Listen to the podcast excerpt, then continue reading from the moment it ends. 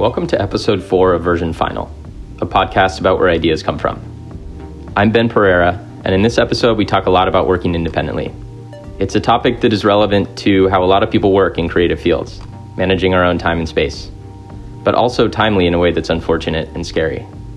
We recorded this episode on March 3rd, and obviously a lot has changed since then. Like most Americans, Condé Nast employees are working from home, working together via various digital platforms. We're seeing each other's homes, meeting each other's dogs, and even kids, which are kind of cool features of being on Zoom calls throughout the day. Despite being in New York, I don't feel particularly vulnerable, but I do worry about a lot of things now, like elderly or sick members of our communities, or a recent report that pregnant mothers in New York City won't be allowed to have their partners with them when they're giving birth because of the risk of COVID spread in hospitals. This disorienting way of living that we're all experiencing has made me think about a concept my friend Noah told me about a while back, which comes from Freud called Ordinary Misery. One of Freud's objectives was to help people move from what today we might call anxiety or depression to regular unhappiness, the kind of thing we all experience when everyday bad stuff happens to us.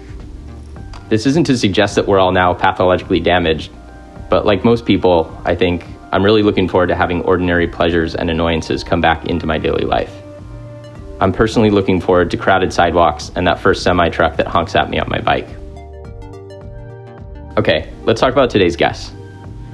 Julia and Abel Paris are a longtime married couple I'm fortunate enough to call friends. They might have the most productive apartment in New York City. Julia is a photographer and creative director through her studio, Analog is Heavy, and prolific creator of visual art. Abel is a designer and creative director at his WTF studio, a musician with projects like Commuter, which provided us the song you're hearing right now, and a multimedia artist. In our conversation, we talked about offices, remember those? The things that stop and stimulate the creative process, why it's necessary to block time for yourself on your calendar, and they become the first guest to answer the final five. Our new round of questions will ask each guest. Okay, here are a couple highlights from our conversation.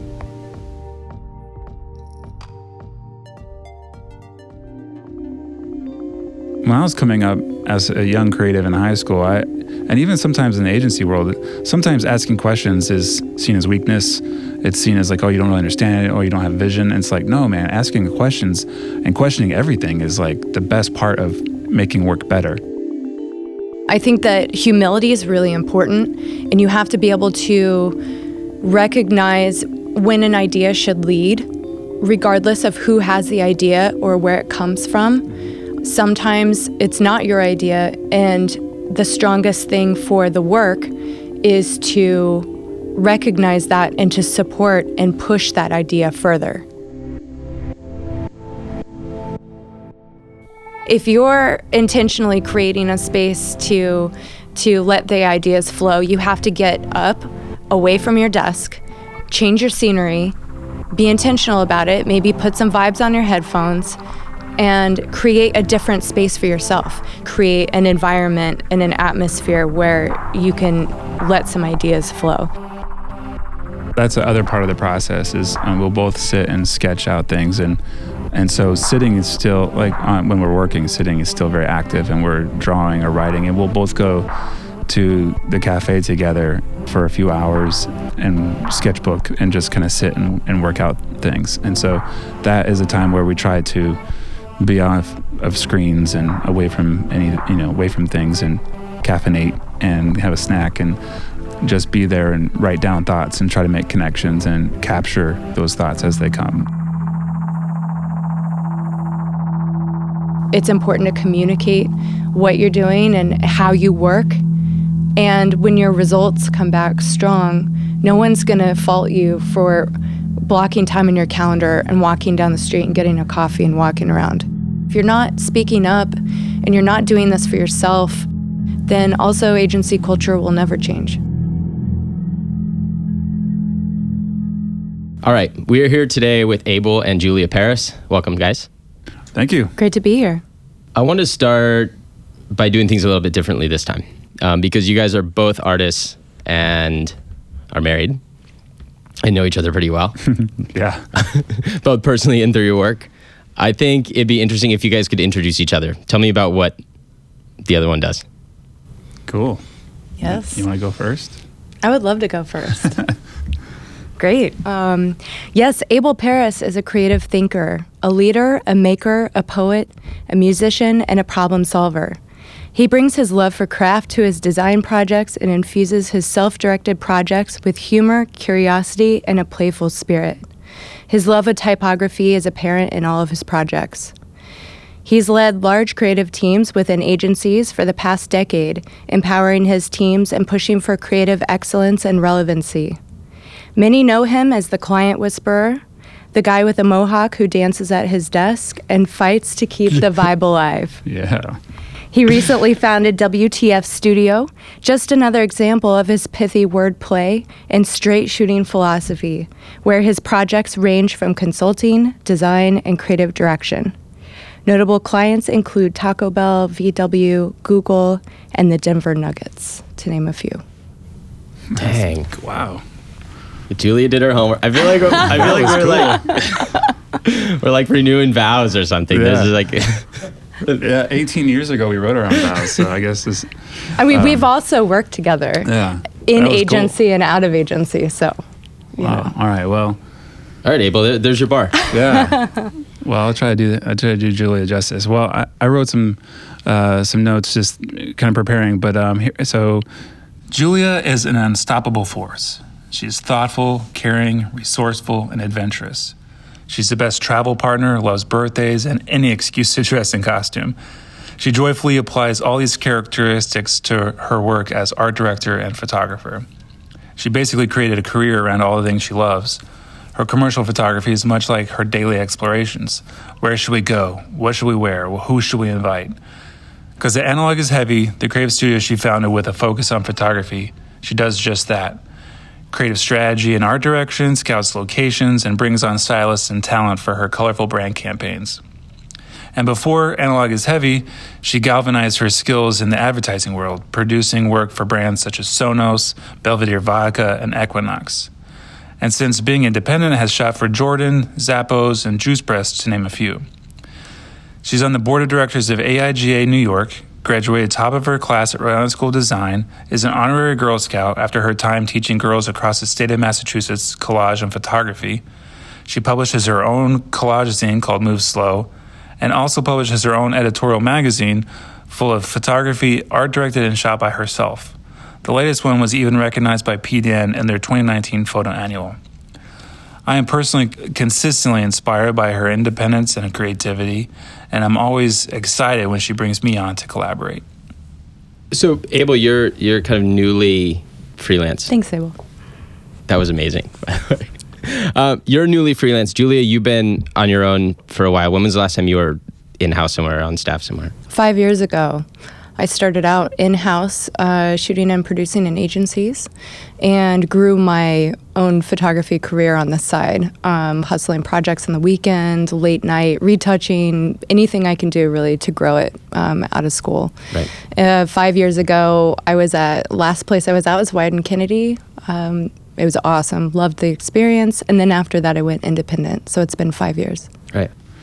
Yeah, I should say I, I didn't give that in the intro. So, but one thing um, that Julia has done professionally before her own studio was, um, you know, being in house at advertising agencies such as McKinney, Big Spaceship, and Wieden+Kennedy, and each one of those founded the photography studio there, built it, and founded the practice, and and did all the photography in house for clients such as like Heineken, ESPN, uh, Nationwide things, you know, and now doing her own Equinox. her- Equinox, and and doing her own client work. So you got to kind of help build out that that practice, and that was a springboard into doing Absolutely. into doing your Yeah. own thing. Absolutely. Yeah. Let's rewind a little bit. When did you guys meet? How old were you guys? Uh, well, we don't want to say necessarily how old we are now, but um, I think uh, you could do. a How long little- have you guys been together? No. We don't have to. No, no. Actually, I um, I moved to her high school uh, the, in my junior year. I moved, and I'm um, a couple years ahead of her, but I um, I I met her my junior year of high school, and uh, I graduated from the same school that she was going to, and so that's when we met, and we met in the dark room because I was like the photo nerd of high school, and um, I was like the camera guy. I was like, Appropriate. yeah, and I had you know I shot um, like for the paper and for the yearbook, and I was also like doing photo art and stuff. And so since it was, I moved there. I moved there the second semester of my junior year, so I didn't know anybody really, um, and so photography was a way for me to just do my own solo thing, and that's how we officially met. And then we've been married since 2002. Well, let me interject. This was the 90s. This was the 90s. Well, uh, one of my clearest memories, early memories of Abel. Uh, he's in the hallway wearing this red plaid shirt, his overalls. He loved wearing the overalls. Yeah. And then he had his uh, 35 millimeter uh, SLR slung around his neck. And you What just was kind the of like walk around the What the was the hairstyle or headwear or beard No situation at this beard. point in, in the arc of There was Abel? one point where he did the bleach, the '90s bleached out hair look, and it turned kind of orange. That was that was a sad. There's a lot of red in my hair, so it just turned. that was a sad moment. Carrot yeah. top style. But we didn't Hey, get we've got together. our lows. We Yeah. didn't get points. together in high school though. I we were very aware of each other. Um, I may have had a tiny crush, um, but. Uh, yeah, we didn't get together in high school, but we met in high school. I Yeah. just hated all the girls he dated. Wow. Oh, you gotta edit that out. You gotta edit No, that out. it's okay. They yeah, no, me. that's It's fine. cool. We can make a turn. That's um, we'll just we'll do what this podcast is going to be all about. It's going to be a therapy session. going deep. What did each of you want to be then? You guys met in a photo studio, so that's not a far cry from where you're at now. But what it, did you have a sense of a career, or was it was was that it more just like you like making photos and, and making cool stuff? I always wanted to be in the creative arts, always. Uh, especially in high school. By then, I was focusing on the visual arts. And um, I had been doing a lot of painting and drawing and more, more formal kind of arts education as I was growing up. Uh, absolutely loved it. I had my hi- my eyes set on going to art school, and knew that if I wanted to get there, um, I'd have to get some substantial scholarships and help to to be able to to make it. So that was my number one focus. Everything I did uh, in high school uh, laddered back to that. Is this helping me get into school? Is this keeping me focused? Is this onward and upward? And um, that's kind of how I went through high school, but always wanting to go to art school. Absolutely. Probably uncommonly focused on what you wanted to be after, right? Yeah, it was it was like punk shows and uh, art. That that was it. Uncommonly focused is a good way to ex- describe her as good. Um, I before photography, I wanted to be a trumpet player, and I was I was I was practicing photography, and photography and trumpet had an overlap when I was young, like in ninth grade. Um, but then when I moved, I moved from Wyoming to Missouri on my 15th birthday, so that was big, right into my sophomore year. Cause so I went to three high schools if you're keeping track. So this is this is add, adds to like a weird high school um, experience for me. Three high schools over two states. But when we moved, my trumpet was like packed in boxes for like a year, and so could and I couldn't get it out. So uh, and then by the time we did get it out, I had braces. good, old- uh, so I had that bleached hair and braces for a minute. That was good. Um, Cute look. yeah, and then uh, Did the braces affect your your trumpet yeah, playing? it was kind of like this doesn't this isn't good, and I, I hadn't played in like you know a school year or so. Um, was kind of behind, and um, but at that point I was just focusing on photography. But I I did want to be a photographer at that point, and I thought something like National Geographic or something. You know, that's kind of I, I kind of do um, street style photography and kind of more of a, like a documentary style where uh, I thought something like a Nat Geo would be would be cool. I just didn't I didn't have I didn't really have a path how to get there. You know, I didn't really know how that would work. And then and when I did do a portfolio review at the school that Julia ended up going to, I kind of got shut down because I didn't have the other formal training like drawing or painting or anything. I had just focused on photography. So It was still a little old school, I think. They cut you too short. yeah, um, yeah, I would I would say so. you mean because you didn't have a have work to show coming in? Well, it's such an old school mentality for an art school to feel like, um, you know, you're only relevant if you can draw and you can also paint, and then you know, photography is a secondary art. That's a very old, old model of thinking, um, and I think uh, has probably kept a lot of people out of the arts that should have rightfully been there from the start. It makes me sad to hear that you were so discouraged from that. yeah, and it kind of stopped me for a, a couple of years until Julia and I reconnected after she graduated high school, and then she, when she was going to art school, and that's actually when we started hanging out, kind of for real, and became really good friends. And she was in art school, and I'd come to her studio and talk to her and her friends, and she was like, "Well, why aren't you? In, why aren't you here?" You know, and that she kind of put that question to me in a real serious way, like for the first time, um, and really encouraged me from then to follow it and get back into it. And um, eventually, I did, but um, but it took yeah, it took a couple years. Let's get back to let's get back to today. So you a few months ago you started WTF Studio, and then Julia, when did you? How long has Analog is Heavy been around? I was uh, when I started out five years ago. I was going under, under my name, Julia Paris Photography, and um, at that point, I was still really pushing and growing um, post agency world. And my projects started to uh, to grow to take on more art direction and concepting, which I abso- absolutely love, uh, as well as shooting. And then I found myself building these groups of collaborators and uh, crews that would scale up for larger projects or be nimble and light for smaller projects. And um, it's been that way the last three, at least three and a half years. So this last fall, um, I felt like it was time to actually communicate um, that I was working as a studio and that I had many collaborators and that the scale of the projects were larger than just coming in and implementing someone else's idea. Although sometimes I still do that, and that's fine. And so I rebranded as Analog is Heavy this last fall um, in October. And um, it's been incredible. I don't know why I waited so long, but I think, you know, when you're building something new and you're not sure where it's going and projects start to grow, I think, uh, at least for me, I needed some time to process that and and just give it a little bit of room to see see what was happening. And so finally this fall, it was, it was time. It was time. Does that change at all how you work or how you process how jobs come in? What's changed and what do you expect to change? Yeah, that's a great question. Um, at actually a lot of things have changed. Uh, I think when you're when you're only operating under your name, um, there's an assumption that the scope of work you do is smaller, that your ability and the hats you wear on a project can be a little bit more limited. Um, and so I feel like under my name, it was very straightforward. There were smaller projects, and I wasn't being asked to um, to bring art direction. I wasn't asked to bring strategy, photo strategy, and thinking to the projects. Now I find myself being brought on more upstream. Oftentimes, I'm working with uh, design studios or working with um, branding identity. How do you translate that into imagery? How do they work together? That what's the strategy, the rollout?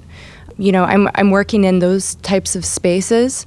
And uh, it's incredible and refreshing to be brought in earlier on so you can actually affect and create that work instead of being brought in kind of at the very end to only implement. For me, it's much more fulfilling.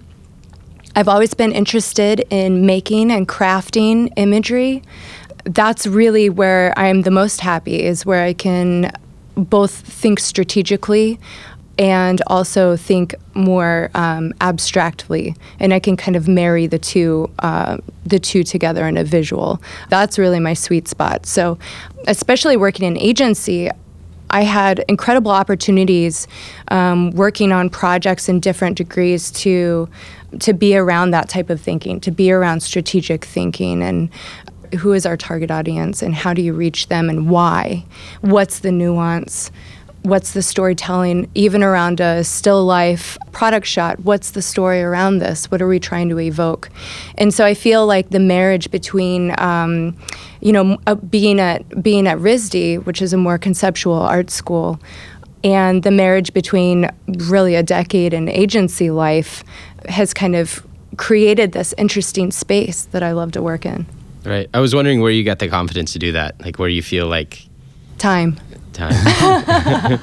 uh, it's yeah, always been something of... I've been interested in, absolutely. But I don't know. I feel like as you, at, at, least as I get older, you know, there's no time like the present to uh, work on something you really care about and push it forward. It's taken a long time to grow, absolutely, but I feel like confidence has come through time.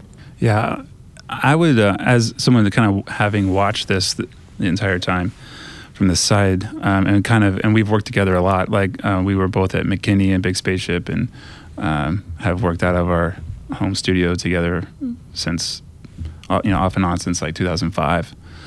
But what Analog is Heavy has been able to do is that you know before she was putting together teams and she was you know producing an entire photo shoot and doing all the things she just mentioned but under her own name it wasn't as um, out in front.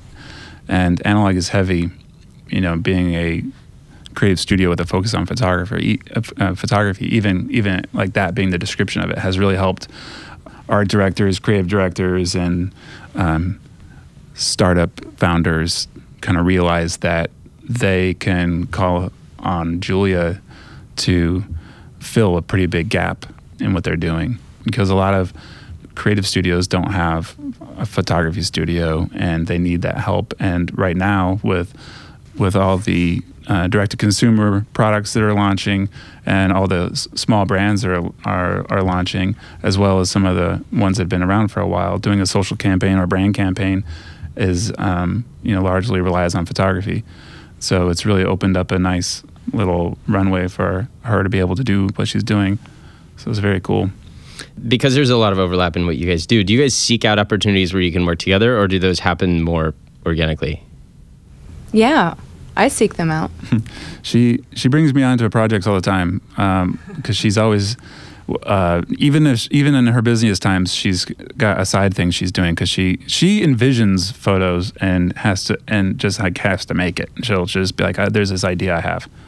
So like, will you get up at like 7 a.m. on a Saturday and do this with me? And, Thank you, Abel. And um, but yeah, he's but, always game. But like you know, like I said, He's such so a great she cracks a whip though. Like if No, you're if she- you're they have a really sweet dog um, named Wiley.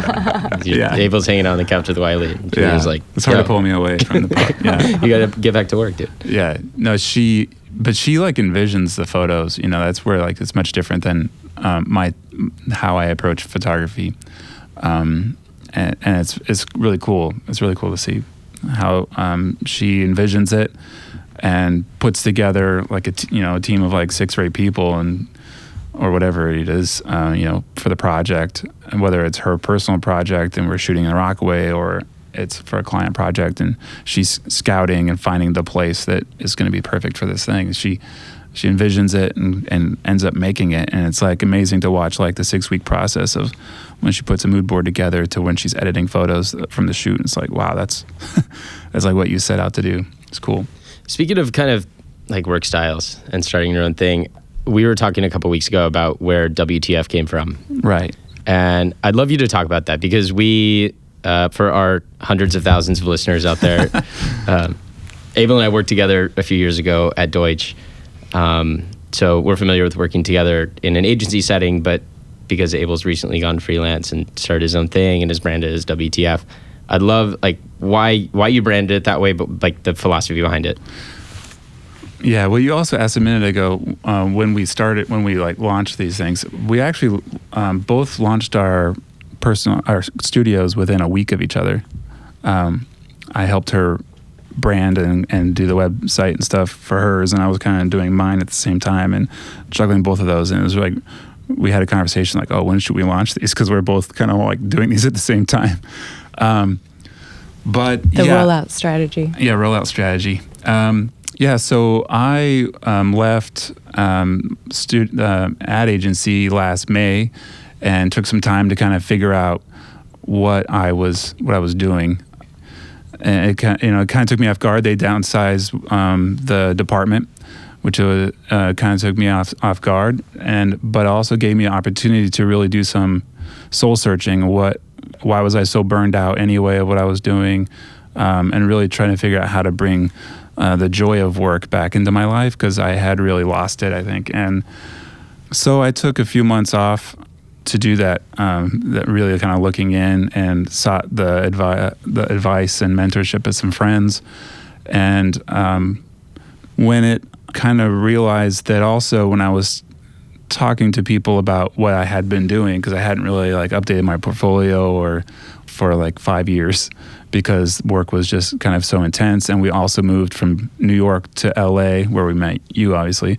And we were there for two years before moving back. And so having a really intense job and then moving across the country and kind of uprooting and moving across the country and then moving back within two years is like way more intense than I would wish on anybody. It's uh, it, it, was actually really challenging. It was kind of a surprise how difficult each one of those moves were. Like we actually thought moving back would be kind of easy because New York is home, and then it was it was just hard. It's just hard to move. New York never makes it easy. yeah, and so there's a reentry, a cost of reentry. Yeah, re-entry. so so many things had piled up to where I was I was just I was just burned out and and kind of reevaluating how I wanted to work, types of projects I wanted to work on, and even you know who I wanted to work with or not. And so through that, um, was thinking a lot about what I didn't like about agency life was that as soon as you're salaried at an agency, creative agency, your time is expected whenever it's their time. It's their time. You're you're you know 24 hours a day. You're basically on call, and and then on top of that, there's just the always on as far you know there's always on as far as the work goes and then there's always on as far as like learning and staying on top of everything.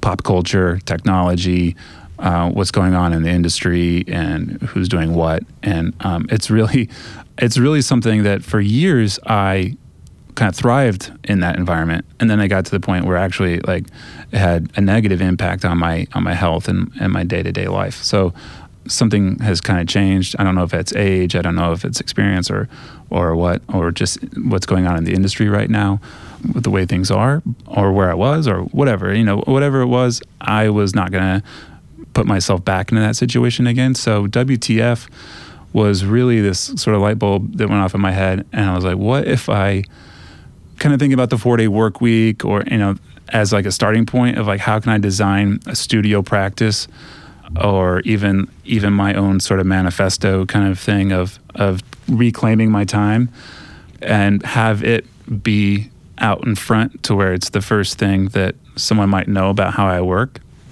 And so that it wasn't this like, oh, also I don't, I'm not going to be available all the time. You know, it's not like this like, or like, sorry I didn't get your email. I, I just don't have my email on some days or whatever. You know, uh, so WTF is a double entendre. One, it's really like, what are we doing? You know, because I love living uh, for the project that has never existed before. A lot of what I've done is kind of inventing things, trying to do things for the first time, and kind of going into new territories with digital or brand or whatever. And I love that. So the um, so WTF kind of like speaks to that, but it also means Wednesday, Thursday, Friday. And so I wrote this thing about um, taking back Mondays and how WTF is sort of an operating system for deep focus time and kind of the anti um, uh, multitasking and not being on Slack and messages and phones and calendars and all these things all the time to kind of take Monday and then you know a little bit of Tuesday or whatever. But it, it, it doesn't mean I don't work Monday. It just means that Monday is a concept, like a day. It's almost the opposite. Yeah, I am working, and so I, I made and I made this graphic. Sorry, I'm working, and wrote this post about taking back Mondays, and and it really is this thing. It's like no, I, I'm not going to answer your call or be on Slack or you know be available 24 hours because I'm actually working, and so and and working might look like walking around the Met or going to the park or having a meal to myself in the middle of the day because I believe, and I and I and from the response I've gotten from a lot of people is like the creative mind isn't uh, it doesn't really quiet down. Like you wake up in the middle of the night with an idea. You know, if if if you're trying to solve a problem, and usually in our schedules is a few things at once. Like there's always a few things you're juggling. Then that happens. Really, like walking is the best thing for that, or exercise, or definitely not sitting at a computer and and being on Slack or searching on Google for answers, you know. So WTF, um, you know, I'm still trying to figure out exactly how to practice. And it's a constant sort of reevaluating what I'm doing. So I have a section on my site that I've been updating with links to articles about burnout. And a lot of people are starting to talk about it. And what I've noticed, and I'll end here, is that a lot of people are talking about burnout, how to avoid it, what to do if you have it. And I wanted to create a practice where it sort of expected it as like status quo and like and tries to You expect burnout. expect burnout and how do we And then how do you- you actually design a conversation of how we're going to work around that and also just better work because doing a hundred things kind of well is you know is tiring and uh, I want to do a few things really well and and I feel like if I'm going to be independent uh, then I have to be my best you know and, I, and I'm going to be wearing I'm going to be wearing more hats in that role and so And I want to jump into um, about creating that space, the taking back the Mondays, and creating space for for deep thinking, really, for ideating, for uninterrupted flow, creative flow. I completely agree with that, and I feel that it looks different for every person how that manifests itself in your day but um, i think it's really important to be intentional about that time to carve out space whether it's at the beginning of a project where you can just let your mind wander unfettered um, without judging any of your thoughts like I, I feel like I feel like that's really lost in the process. I don't want to go on a, a huge tangent, but I feel especially now more than ever that that just being intentional about creating space for my mind to wander and to explore and to kind of turn over thoughts. Before I jump into a deck, before I jump into research, before I jump into whatever else the project calls for, um, before I put pen to paper, you need time to just let your brain be free and to wander. Uh, and I feel like that brings th- the strongest results. I want to follow up on that because Abel, you kind of touched on how people have responded, and I'm, I'm curious how people have responded to like the philosophy that you laid out. But also, as a follow up to that, is how can people who work in places like this, in companies, you know, you have clients too, which is um, they need to understand, but everyone has a boss. Like, if you know that you're overwhelmed, if you know that you don't work well with a bunch of Slack notifications and emails and buzzes and vibrations going off. Like, are there a couple things or one thing that you can do to just help carve out a little space? That's I, I- I don't know if I know. I, I know that a hard reset helps. And I'm not telling people to get new jobs or whatever, but um, you know, it was it was much easier for me to start a new thing and, and sort of say this is what I'm doing rather than being an old thing and trying to retrain hundred people that I'm only available. I mean, that's the thing is it doesn't work in in certain environments, and I think that um, there were there were Mm. Can people. I interject? I, I I hear what you're saying, but I disagree. Yeah. I think it looks different in every space. Um, this has been something that I've battled with um, all the years I was in agency land, and um, it's always been something that that I've tried to kind of counteract. Um, I think the first place is to start by blocking an hour on your calendar. Block it, claim it as your own, go out and walk around the block. Go out and get a coffee or make that your lunch. I mean, I think it's not always easy. I'm not trying to say that that it's easy, but if if you have a direct report, for example, give them a heads up. Hey, I'm going to go work on that brief. I'm going to go walk around the block, get a coffee. If you let somebody know that you're working and you manage those expectations and you carve out that time, I feel like that's the place to start. Start with an hour. Um, maybe it's an hour once a week. Maybe it's just when you're kicking off a project. Um, it depends what you need in your process. But I feel like there absolutely are ways within the agency to do that. And it's important to communicate what you're doing and how you work and when your results, when the results come back strong, no one's going to fault you for blocking time in your calendar and walking down the street and getting a coffee and walking around and coming back. I mean, we all know agency culture. Th- there are so many other things that are going on in agency culture. That's the least of anyone's problem, you know. Right. So but unless you claim it, no one's going to give it to you. Exactly. Exactly. And un- unless you recognize it for yourself too, that that's something you need in your process and in your flow, um, no one will ever build that in for you. Yeah, I mean, claiming something longer than an hour might might get tricky, and like so, I think I, I mean, start there. yeah, start, there. and I think that um, I hope that more places are open to you know part-time remote working like Wednesdays or Tuesdays or whatever it might be. And I think that if you're at a place that doesn't value that and see the value in it, then you know you might want to reevaluate more things that are going on because I think that it's one of many systematic problems of an old way of working that we need to address. But um, does that answer your question? Yeah, I think that- yeah, Julia, yeah. Julia answered your question much better than me. But yeah, no, I think it's. I mean, obviously, it's interesting getting both your perspectives on it because it's it's not easy, right? And if the if the company doesn't, you know, hasn't set out a mission that says this is what we're going to do, we're not. At, you know, they're Silicon Valley startups that yeah, don't have meetings on Wednesdays or whatever. Um, but unless that's part of the company culture already, it feels like you're going out on a limb and you almost look like a slacker. You know, you know, if you're Oh, like, oh, sure. I need I need my time to do my thing. It's like, well, why can't you work within? well, it, how that's we the- that's one of the problems at agencies is it's like, well, we're all here. You know, why are you why are you special? If we if we do it for, and if we do it for you, we have to do it for everybody. And I'm like, and I, you know, Okay, and- so so let's re- let's rework this a little bit then. okay, may- maybe you're still blocking your calendar because you know you have to, or you're going to be in a meeting.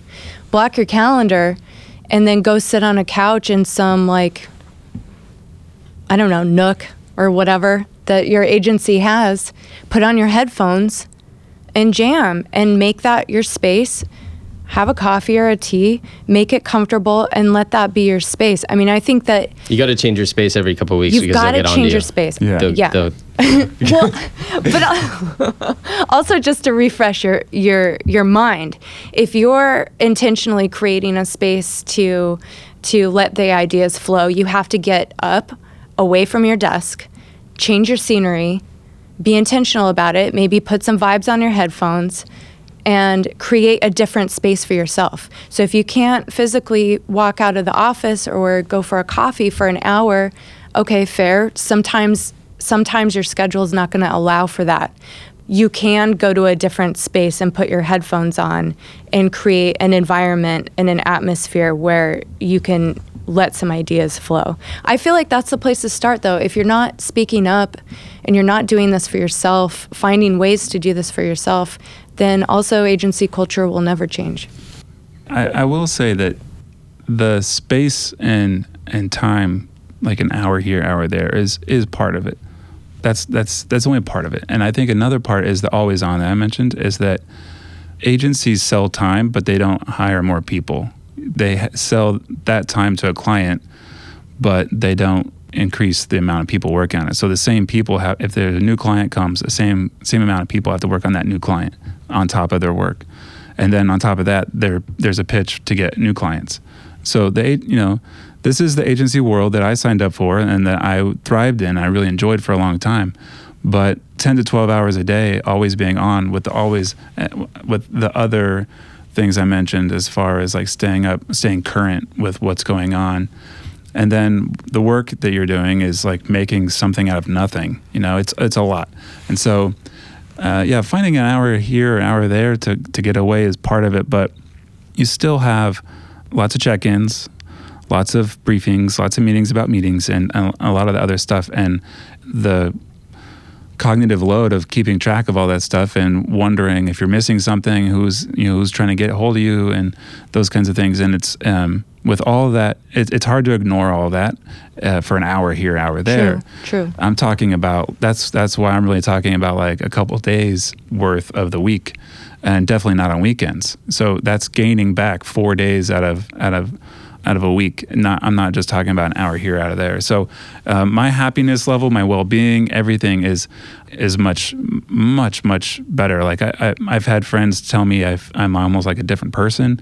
Uh, you know, Julia within a few months was like, "Wow, I feel like you're back." Like you know, this is like you know old Abel, you know, or young Abel. Um, uh, you know what I mean? Um, so I think I think we have to do more to repair the way we work than snagging a few hours here and a few hours there. And that's a good place to start, but um, you know those That's week- not a solution. those weekends will still be someone else's weekends, and and uh, years will go by, and you will realize you haven't you you've turned on a lot of pe- friends, uh, or you're just burning the midnight oil, and you're and you're you know not healthy. So um, it takes a lot of work. I don't have the answers. I just I'm pointing out some of the problems, and I've um, sacrificed some other things that are cushy about agency world to to not you know to not have those things so that I can uh, have a little bit of my life back. So that's that's that was my response, and I would I would still love a full time job if it aligned with some of those values and and you know had really interesting problems to work on, but I I haven't found that, so I'm I'm doing really cool work on on my own, right, with very cool clients, thankfully. On that, then, when you get a new project, when when you kick off, how do you guys get started? What's the first thing you do? Like when it's deal signed, you know, you're like, it's like, okay, go. I take a week off. No, just, just joking. I'll let Julia answer. I've been That's talking too much. I go out and walk around. Yeah, after the briefing, the briefing's always important to me. Um, it's always important to have that in my head as well as the strategy. And then I put my headphones on and I go out and I walk around you know, similar to what, what I was mentioning before, I feel like it's important to carve out space for your thoughts to kind of wander uh, before you have to nail those down and articulate and you know see where they lead and so i feel like that space is is important abel and i like to call it rambling um, we go out rambling around the city and you know sometimes it's like two three miles sometimes you walk the bridge i don't know sometimes you walk from like the met all the way down to I don't know, like Soho or, I mean, you know, have what a good walk. What do you think walk. it is about walking specifically? I think part of it's the physicality. Usually I'm excited about a project, so I have like pent up energy, so it's nice to like get out and stretch my legs. But then I think for me especially, I like to take in the light, the color, what's going on around me, the textures, you know, all of those all of those things from day-to-day life, walking through the streets, seeing things unfold looking at things in windows. It's so vibrant in New York. I feel like it plays into my ideas and my projects, and often in surprising ways that I don't anticipate. So I may see um, a certain texture or material on something that'll trigger an idea for some material aspect of a still life shoot or something that I'm doing. You know, it'll it'll show up in different ways or a color. Or it'll set me on a, a path for a color palette I'm trying to nail down. It it all feeds back into the work, and so uh, yeah, I feel like it's the process of looking, seeing, taking it in. Just kind of like letting flowing through that process, and then writing things down, taking whatever snapshots for references with my phone um, and then coming back and processing, you know, what sticks, uh, what am I still thinking about, what am I still excited about, and then moving on from there. Yeah, and there's also like proven science behind walking and the sort of the mundaneness, physicality of it that allows your mind to wander. What is kind of on that? Like, what does it feel like when you sit still? Because it seems like you both have that in common that you want to, that you start by moving, you start by kind of gathering well, we also sit and sketch. So, and that's that's the other part of the process is um, we'll both sit and sketch out things, and and so sitting is still like um, when we're working, sitting is still very active, and we're drawing or writing, and we'll both go to the cafe together for a few hours and and sketchbook and just kind of sit and, and work out um, things. And so that is a time where we try to be off of screens and away from any you know away from things and caffeinate and have a snack and just be there and write down thoughts and try to make connections and um, capture those thoughts as they come. So, um, which also is usually part of us a, a wander, a ramble. Also, another two-part question: How do you define an idea? And then I'm particularly interested in this from you guys because you each do a bunch of different things so maybe more broadly and then how it's different but then how do you know when you see or have a great idea one that you think is great that's a great question. Yeah it is great. Um, i have some thoughts. Yeah you start. Okay. Um, so coming up with an idea uh, that's the first half. Um, I do a lot of writing, in, whether in ske- or and sketching, um, whether in my sketchbook or oh, depending on the project, but I'll open up like a text edit, just a blank text edit. And I usually um, make it like a square, and I have like my fonts all like set up. It's like I'm kind of like, okay, this is the shape of this this window on my computer, and I'll just start writing things and on a because it's it's kind of forces you into a list almost. um, because of the nature of the software. And then if I want another list, I'll I'll create a new one and I'll have those next to each other. And sometimes I'll have five of them with different pieces of info and I and I do it I do it in TextEdit because it's really quick and I can edit and I can move things around quickly. Um, but also I can have like a bunch of different lists on the screen and see them all at the same time. And that allows me to make connections. So that gets the other part of your, your question is like where ideas come from. I'll just write a lot of things out. And so how I know it's good or not, I think a good idea is quickly understood, simply stated, and and hits the right tone. And and that, and the tone could be, you know, that kind of goes back to like what you're trying to do. Like if it's trying to be funny or sad or dramatic or whatever, you know, like that kind of tone. So a lot of uh, the projects I've been working on over the years have had some sort of play in like and culture to where it's like some interactive piece, whether it needs to work on Twitter or on a website or on in social or or, or that kind of thing. So um, if it works in the media medium that it's meant for, then it's even better. So there's a lot of there's a lot of different parts of it that have to work and kind of line up, and that's where that list is kind of cool. Um, and then so it almost always starts with just text text boxes it, on your desktop. A lot of it's text boxes, or I'll do that. If I do that in my sketchbook, it's it's a total mess. But uh, even even more so. Um, but I also do sometimes in my in or on in, on paper, in some sort of book, and then um, but then if it's an idea of thing like like a logo, I'm drawing like the same thing over and over again, and like d- with different markers and different pens and different surfaces, and just kind of like. Um, I had this um, workshop at RISD when we when I was there um, with Martin Venezky, who's this amazing designer, and I wish I could have taken the whole semester. But his thing with this workshop is, and it was this was a two week workshop version of this like thing he does for a semester. But he gives everyone in the class like a brown paper bag, and it has an item uh, like a, like a thousand of things of that one thing. So like rubber bands, or I got paper clips. So I got like, he's just like, yeah, explore the paper clip, and um, so I just had to start just take the paperclip and just start making things from it and and just explore what is this paperclip and what other things and and that really that taught me a lot actually and about just like taking this thing and just exploring every avenue of that. What if it's silver? What if it's a drawing? What if I blow it up? What if I do it under a microscope? What if I do this? And just playing with scale and contrast but if you do that, well, you can do that with language and you can do that with design. And, and that's kind of how my mind works. It's like zoom in, zoom out, zoom over here, zoom over there, connect it with this thing and, and just kind of play until and something sticks. And it's, it's a fun journey to go down, but it's a little chaotic to, if you were to kind of come peer in on it. But. Man, yeah, right on. it's any of that surprise you, Juliet, or is that that? No, it doesn't surprise you know, me, but uh, you know by now. I just liked hearing him describe his process. I thought that was cool. Um, it's pretty cool. I mean, my process is different because the very different because the work is very different. So I don't feel like mine is as clear cut.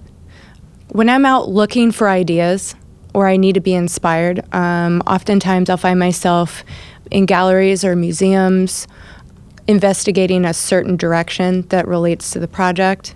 Uh, you could call that research you could call that you know searching for ideas whatever you want to call it. But that's definitely will you, will you seek out will it be like i want to go to the whitney to see this this exhibit or is it more just like i'm going to go find some interesting things and see what that what that oh yeah. out? no it's more intentional. Okay. Yeah. Right. yeah. I ha- i i curate a, a monthly um, gallery and museum list for myself and keep that part of my active process. Do you publish that? Uh, in some in my newsletter Oh. Ooh. meow, meow, Can we get the URL? Shameless plug. Shameless plug. Uh, on my website. Our, that can be the sponsor of this podcast. yeah. It's Julia's newsletter. yes, excellent. I love that. Um, but uh, that's something that's part of my active process. So whether I'm on a project or or I'm in the middle or I'm wrapping up another project. That's that's already in the flow. Um, but specifically, if depending what the brief is, I'll research a certain thing and, and I'll go look at work and just be engulfed by it, just surround myself around lots of different things. Um, I think it's important to look at its place in history, I think it's um, important to understand what you're trying to say now, especially when you're representing communities or people or telling stories. And so I'll, I'll just like I'll work through that. I'll look at different images. I'll look at um, look at magazines, um, kind of try and watch films, different things to just get the juices flowing.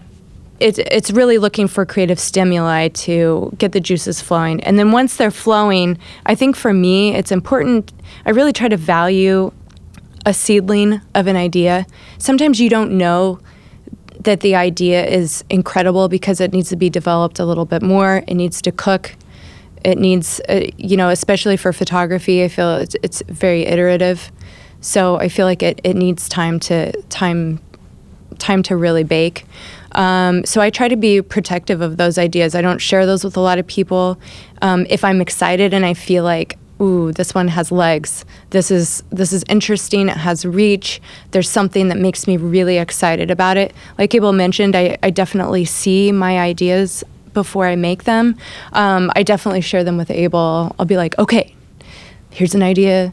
It's still not baked, so don't don't critique it but just listen Yeah, to we it. both do that. We We're have to like- clarify. We have to clarify. I don't want any feedback. I just want to talk about it. I So- just want to talk about it and share it because I'm don't want excited. you don't want any kind of feedback well, at that at that I'm not stage. at that stage. Okay. No, It's like Okay. don't shoot it down. because Like, it could just- kill the idea. It could Right. kill the seedling of the, of the idea that's not really baked yet. that so gets that kind of gets it. I, I'd love to riff on that a little bit. sure. because I love both your take on what makes a good collaborator. You know, in that in that stage, Mm. right? This is where Yeah. I think uh, you know a theme of this is Yeah. like obviously we're talking to a lot of creative people, but it's also like how do the rest of us who are creative adjacent work with people who are creative and work in a different workflow who might need to block an entire day to come up with you know with their work to be able to present it the other four work days out of the week? Or just work differently. What do you guys value in a collaborator? In someone who's on the business side who's who's like developing an ask and we'll be evaluating the work and helping sell it etc Um, I think there needs to be equity in um, valuing each other's ideas and trusting each other. I think that that needs to be. I think that's paramount. Actually, um, if you don't have equal respect and equal value of what each other brings to the table, then uh, it's always going to be off balance, um, and that's never going to be a safe space to brainstorm or riff on ideas or start with something that sounds kind of dumb and then work it out and, and give it the space for it to uh, to get legs and actually have meaning. So that's number one off the bat for me. When there's equal respect too, you want to hear each other's ideas. You want to value each other's ideas. And Abel and I talk about this a lot because we have collaborated on client work and enjoy collaborating on client work. And we're both strong leaders. And um, one of the things we've had to negotiate through the years is, uh, and I think this applies to all collaborators, I think that humility is really important, and you have to be able to recognize when when an idea should lead, regardless of who has the idea or where it comes from. Um, sometimes it's not your idea, and the strongest thing for the work is to recognize that and to support and push that idea further. Uh, it's not about owning the idea. It's not about owning the project. If it's a true collaboration, you're creating it together.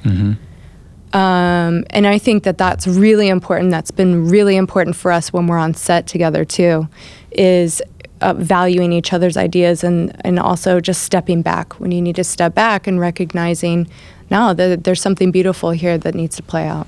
Yeah. well how about you like when you think about people you've collaborated in the past or what or what attributes you like you know whether it's like i'm a strategist with other strategists you work with account people producers technologists Well, I think you in your in your original question you kind of said collaboration, but also like um, presenting and getting work approved, which I think maybe for this argument those are two different things. I think collaborate. Let's maybe just talk about collaboration. Yeah, sure. Of like making the work and developing the work together. The the getting approval and that kind of thing is a different thing. And um, but I think the developing the work and the, you know the concepting to production of the work and editing that kind of thing, whatever it might be, whether it's a website or a photo shoot.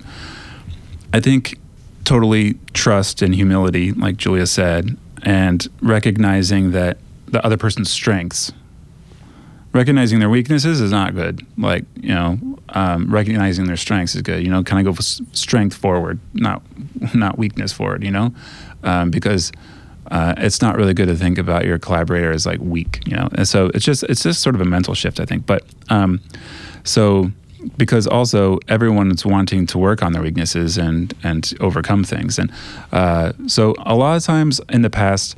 I've asked people on my team, like, what do you want to get out of this project? And at the beginning of a project, we'll have personal goals of like what everyone's wanting to do out of this thing. Like, oh, I would love to do, um, you know, I would love to do a logo design, or I would love to like, you know, do more animation, or I'd love to do whatever it is. And so, and since I've been creative director on a lot of projects over the last five years, I've been able to help other people achieve their goals because I've been kind of like the leader of whatever project. And so being able to, to recognize opportunity for other people to try new things um, and also help people to succeed in what they're doing. I will say though, I think different perspectives on your team are really important. Very, very important. Really, yeah. really important. And someone that will push the work. I mean, you don't want a bunch of yes people on your team. What's the best way to push the work? I think ask questions. Like Julie and I will do that. We're like, well, what if it's this, or is this too much? This is that, you know, whatever. Is this really say enough, or is this do, you know, and like questioning, question, you know, when when I was coming up as a young creative in high school, I, and even sometimes in the agency world, sometimes asking questions is seen as weakness. It's seen as like, oh, you don't really understand it, or you don't have vision. And it's like, no, man, asking questions and questioning everything is like the best part of making work better. And so I think the best part of a relationship with a collaborator is that you can really do the mental leap of like, well, if it was this, then what would it be like? Or like, because there's so many directions you could go, you know, from blue to red is, you know, different or black to white. Uh, you start to evoke different things. Just talking about color, then you start talking about texture, and they talk about who's in this thing, who, you know, what are we saying? What are the words? You know, every everything that you, every element you add to a project um, you that little friendly debate of what would it be like is is uh, if you can't go through that exercise with a collaborator, then it's just not going to work. Because Mm-hmm. if you have someone be like, "Well, why are you questioning it? I wrote that," it's like, well. Step back a second. I'm not saying you're not a good writer. I'm just questioning if this is really what we're wanting to say. Like it, you wrote it well, or what you know, whatever. But maybe it's not what we're trying to say. And, and like doing that mental exercise, because often it doesn't mean just because I'm asking the question doesn't mean I'm like trying to say we shouldn't do it Right. or that you're wrong or whatever. I'm just let's just go through the mental exercise real quick. Bring me on board with what you were doing. Sometimes me asking a question means that my collaborator has to bring me on board to what they're doing. And I'm like, oh, I see what you're doing. Mm-hmm. If you're if that's what we're trying to do, maybe we could do that over all these things and like change everything. Mm-hmm. And you have to do that mental exercise, and it's a lot of fun. Sometimes, yeah, sometimes that's the best part of a project is just the sort of the Riffing. the riff. And the oh man, I mean, I I, know, I know riff. for me, you know, the strategists fit into a different flow, but to me, the first time we see work is always the best thing because Yeah. It's never what you expect. And I think if you come in, I think some people like write a brief and they're like, "Oh, I want this work," and I think you have to write it with like it could be anything. Mm-hmm. Yeah. Mhm. and it's like Christmas morning. Yeah. you know, and sometimes it's like I didn't really want that, and sometimes it's like holy shit. yeah, And so like finding those parts of it and trying to foster the yeah. I Whatever, get. with- I just get like joyful when I think about the kind of work that we get to do from day to day. It's like it's unbelievable the privilege to be able to make this kind of work and and and to have these kinds of conversations. And yeah, that just like showing your work for the first time, it never necessarily gets easier.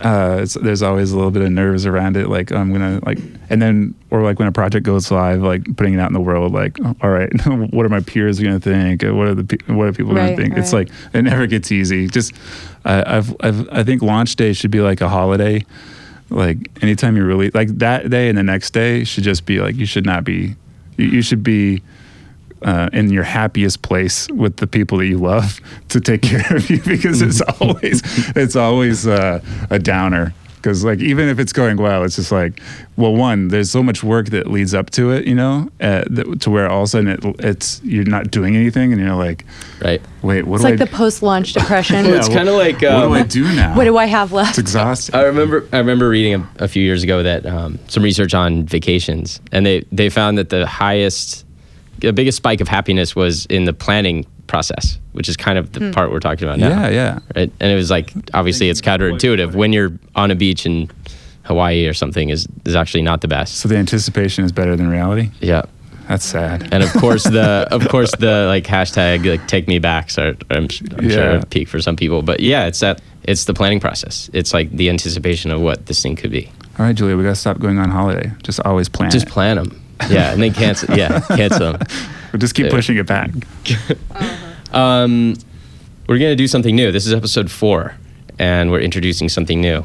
We're gonna do what we're calling the final five, five relatively rapid fire questions for each of you to answer. cool So, first one, what did you want to be when you were a kid?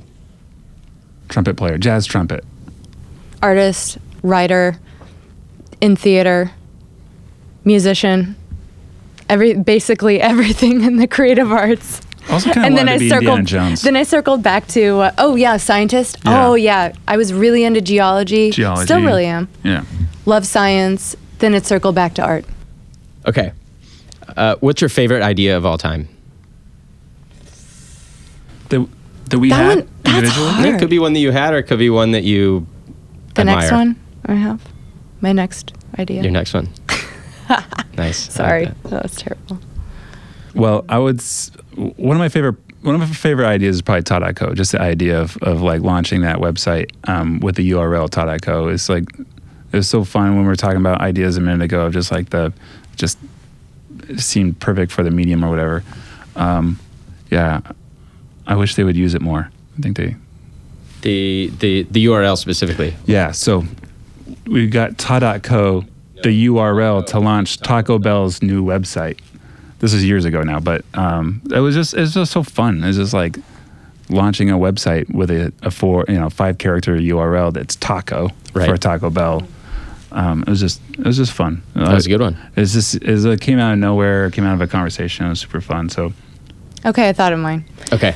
Um, I was working on a emerging beauty beauty line, um, and uh, one of the things that was important uh, was these surprising combinations within the ingredients, um, and they were trying to communicate and push that forward. So. I incorporated surprising combinations into all of the visuals by taking um, patterns that were uh, on the packaging, printing them out in real life, making curtains and fabrics, and creating environments of a pattern clash scenario.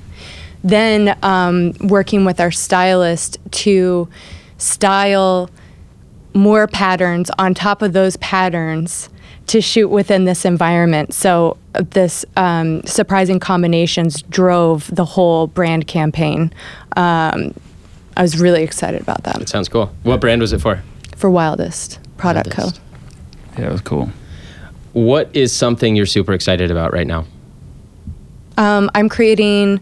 Uh, it's a personal project. Uh, I was interested in synthetic materials versus natural materials and how they coexist within a space. So, especially New York, nature versus man-made structure versus um, you know all of this new development that's going on.